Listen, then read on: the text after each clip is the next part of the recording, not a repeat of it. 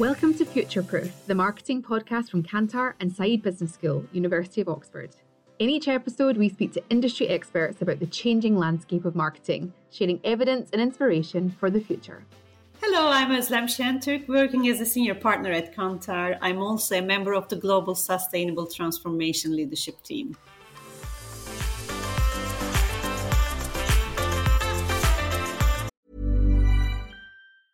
I'm Sandra, and I'm just the professional your small business was looking for. But you didn't hire me because you didn't use LinkedIn Jobs. LinkedIn has professionals you can't find anywhere else, including those who aren't actively looking for a new job, but might be open to the perfect role, like me.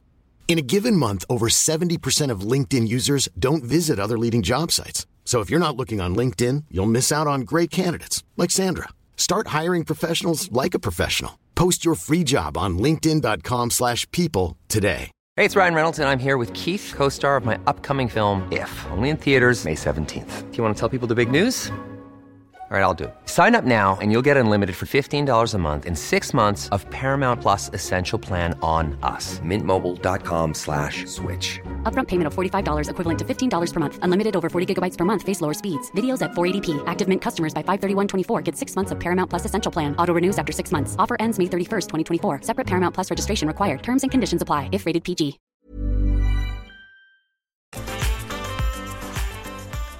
Delighted to be here with Dean Aragón today, the global owner of the Shell brand. Dean, welcome.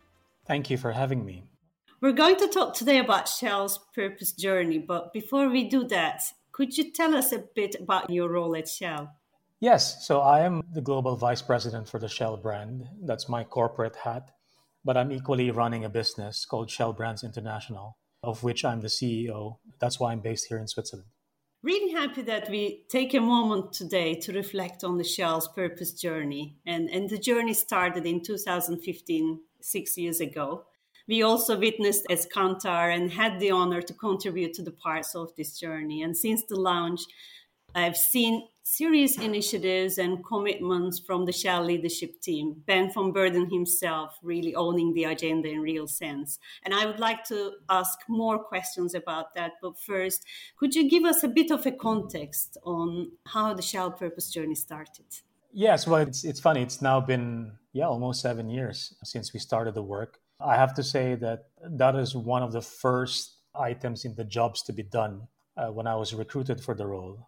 When I crossed the River Thames in London from the Blackfriars head office of Unilever to join Shell, first at the Shell Center in the south bank of the River Thames, crossing that Blackfriars Bridge, I knew what I had to do. Well, first, they were very clear and explicit about it during the interview process, but also that's what I wanted to do. I wanted to be really part of something very fundamental, which is answering the question, why does Shell exist? Not just why the brand exists, but why does the whole organization, the whole corporation, the whole business, why does it exist? And I think that's something that is always a great marketing challenge or an adventure. And I wanted to also, I suppose, test myself in terms of, having worked on many FMCG brands, could I transfer some of those principles? Could I repurpose, forgive the pun, some of those best practices into a company that has a very iconic brand, but for the most part, it's largely a B2B business, right? It's got a retail business, it's got some B2C businesses, but for the most part, the Shell business across the enterprise is largely a B2B business, or in some cases, a B2B2C continuum. What challenges did you experience on the journey to get to Shell purpose? Can you share some learnings to our audience on how to identify your North Star and plan that journey? I think the first challenge really and the first hurdle is that I didn't really know anything about the whole business of Shell. I'm coming from the world of deodorants, skincare and shampoos. So I was quite naive about the entire oil and gas sector or the entire energy sector. But perhaps that was also advantageous in a way. There is a Confucian saying that you must first empty your cup so that fresh tea could be poured into it or something to that effect. And I guess I came from the beginning with a very empty cup. So I didn't have much to unlearn, but I had a lot to learn. And therefore, that was the first challenge. Can I understand it enough? For me to be of any use, of any value to the role, I need to understand enough. Not too much that I also become, shall we say, overly immersed in the existing challenges that I failed to see it from another angle.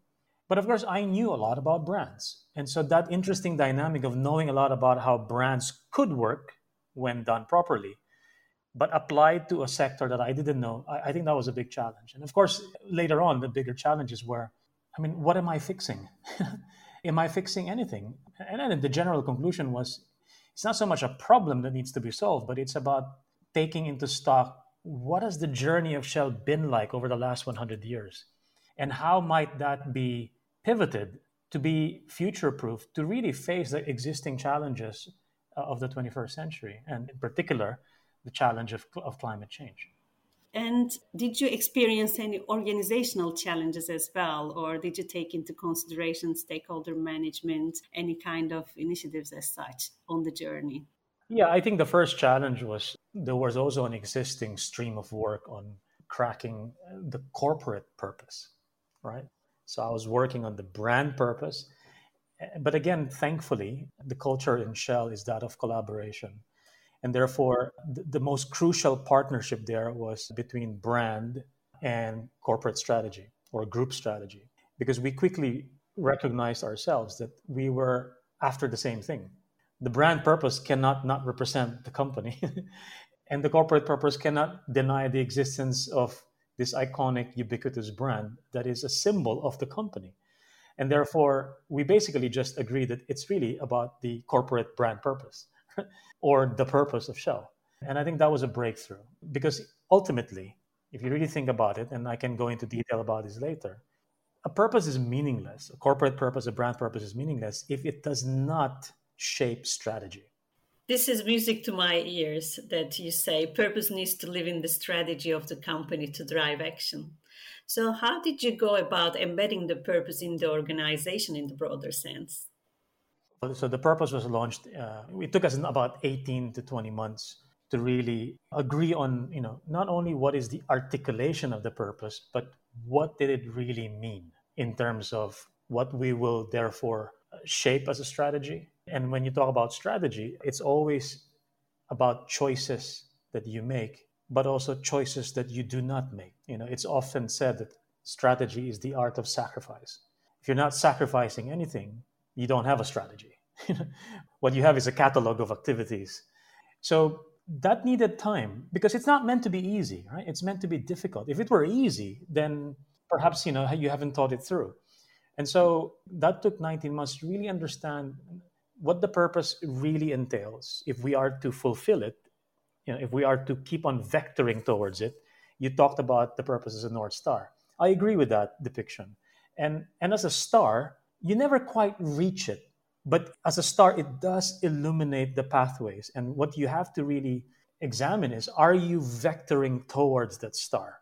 Are you treading along the path illuminated by that star? Because it's supposed to really shine the light on what you have to do, but also what you have to no longer do. And that's a liberating sense of focus. In fact, that's a beautiful constraint, so that you can focus on the things that are in the fulfillment of the purpose. And therefore, in the ensuing 2 to 3 years, I have to say that it required as well for us to really embed that purpose across the different businesses of Shell, across the different performance units. And so we created a program called Purpose to Customer Value Proposition, or P2CVP. And that's where I and the team, again, partnering with strategy and a lot of other units within Shell, went from business to business, from country to country, to really make them, A, understand what it is, I get it, connect with it emotionally and viscerally, such that it's personal, I love it. But the most important of all is, how do you then really make it happen? I live it. But you have to go through that, again, through that journey. I get it, I love it, or I connect with it, and then I live it. I live it through the business to which I belong, for which I am delivering a performance, but also I live it in terms of how does it intersect with my own sense of personal purpose. Because I would argue that for us to feel fulfilled in any career, you need to intersect your personal purpose with that of the organization that you belong to. If you don't have that intersection, chances are you will not be fulfilled. So how would you articulate the purpose of Shell? The purpose of Shell, whether you look at it as a brand purpose, as a corporate purpose, is to power progress together by providing more and cleaner energy solutions. And so it's a full sentence, and the subject is the enablement of progress. Now, there is a sense of togetherness because that is a recognition that, you know, we cannot do this alone. We have to work hand in hand with a lot of stakeholders, a lot of sectors, government, society, the general public, academia, our industry partners. Now, that's predicated upon, the enablement of that progress is predicated upon our ability, our commitment, our delivery of more and cleaner energy solutions. I'm Sandra, and I'm just the professional your small business was looking for. But you didn't hire me because you didn't use LinkedIn Jobs. LinkedIn has professionals you can't find anywhere else, including those who aren't actively looking for a new job, but might be open to the perfect role, like me. In a given month, over 70% of LinkedIn users don't visit other leading job sites. So if you're not looking on LinkedIn, you'll miss out on great candidates like Sandra. Start hiring professionals like a professional. Post your free job on linkedin.com/people today. Hey, it's Ryan Reynolds, and I'm here with Keith, co-star of my upcoming film, If, only in theaters May 17th. Do you want to tell people the big news?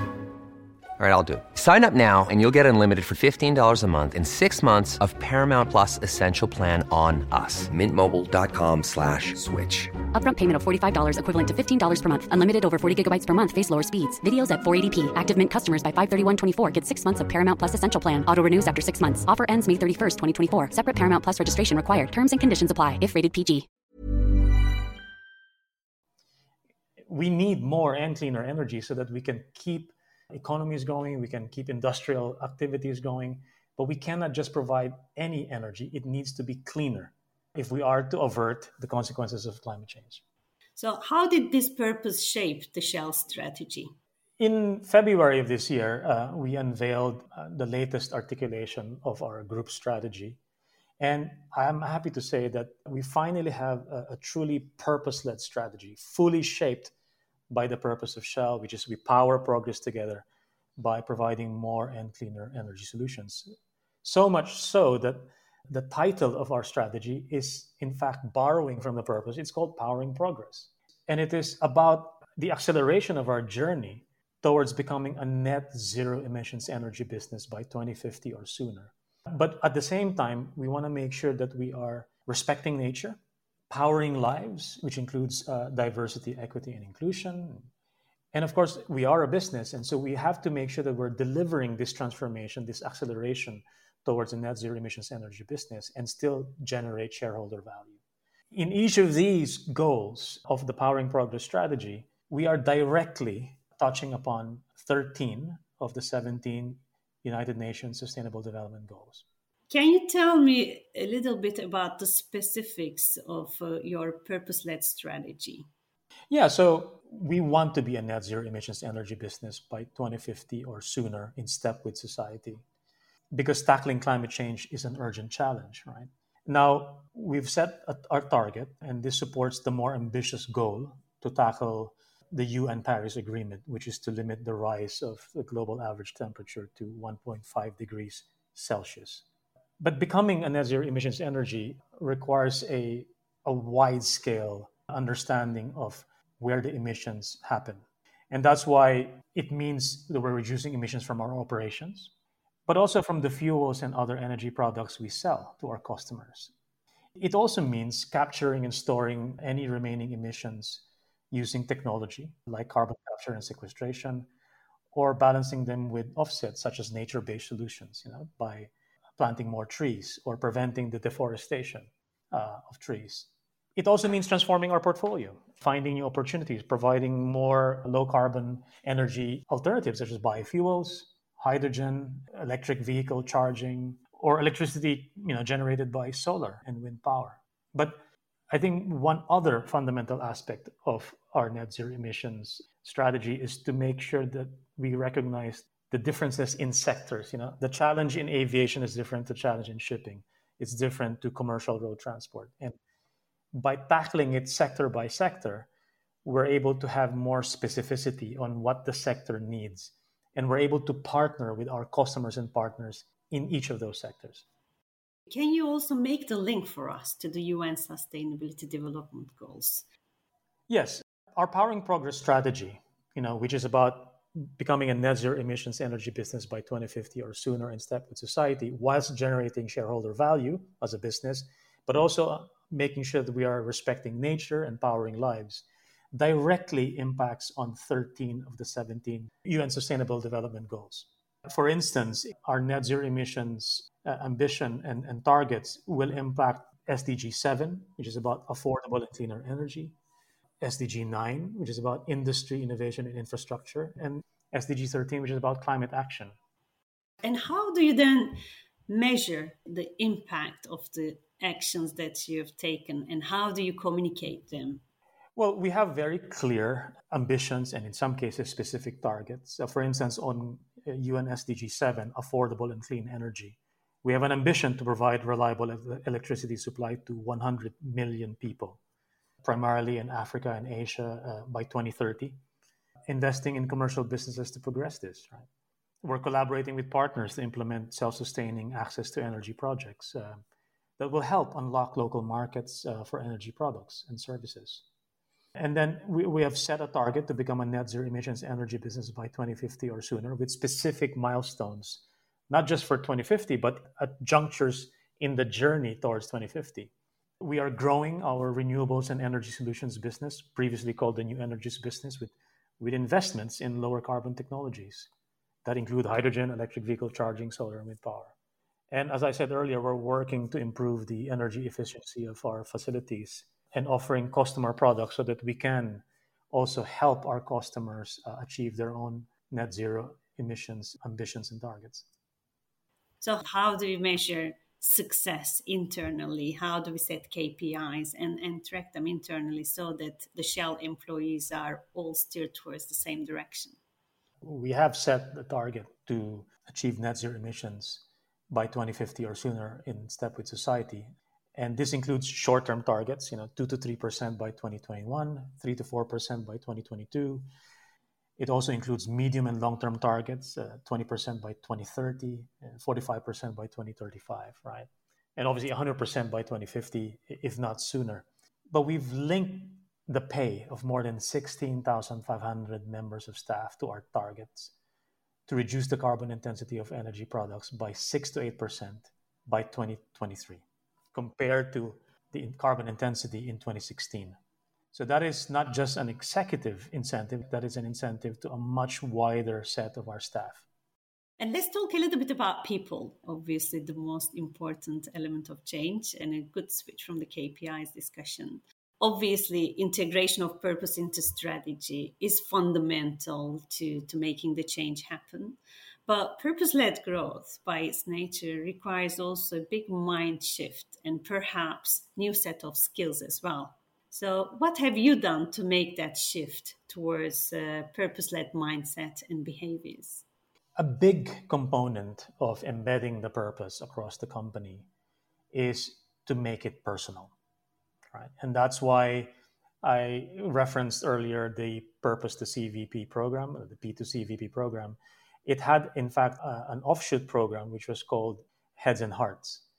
Unless we are able to engage each other in terms of what this purpose means for us and how it intersects with our own sense of personal purpose, it's never going to be really personal. And if it's not personal, I think there's a limit to how much we will pursue it, to how much we will really invest ourselves in making it happen.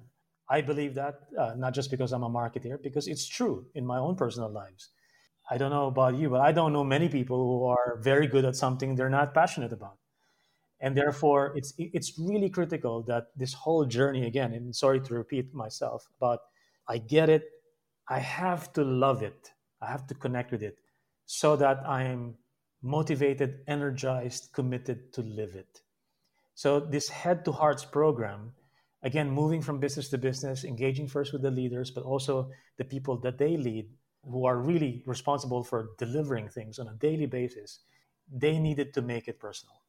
Dean, before we close, do you have any top tips for the organizations, for the people who go through similar transformation journeys? Yes. I think the first thing is that the purpose has to be about how you succeed as a business. It has to be both about how you make money and spend money. Because if it's not about how you will succeed as a business, then you will treat it as a side project, a CSR. And that's good as well, because CSR projects do a lot of good, but they're not really that repeatable. But if the pursuit of the purpose leads to the pursuit of the company's success, or the success of the company is enabled because of the purpose of the company, then it becomes a repeatable model because you will want to keep on doing it. In fact, you will invest more in it. You will make your purpose become the foundation of your business success. So make it about how you make money and not just about the projects that you might want to do on the side. I think the second one is that you need to make it a very broad reality for people. You need to be able to, if you like, refract this light of the purpose so that the whole spectrum of colors or the entire diversity of the different units within your business can see their own light into this purpose. Because otherwise, it will be something that many people can't disagree with, this sort of statement, but they don't quite understand, well, what is my specific part? What is my specific role so that I can contribute to the fulfillment of the purpose? So refract the light of the purpose. And that's why we had this whole embedding program. And I think the third and final one is that don't make it just a logical pursuit, make it a visceral and emotional pursuit, because we as human beings need to both conclude something, but also we need to decide something. We both need to be convinced intellectually, but we also need to be convicted emotionally. And I think when you have this intact, then people will live it, because not only do they get it, but they absolutely love it.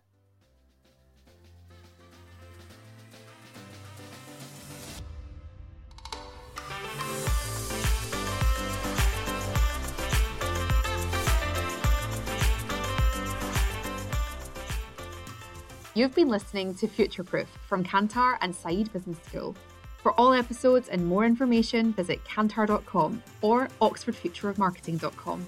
If you enjoyed this, please leave us a rating and a review and subscribe within your podcast app so you never miss an episode.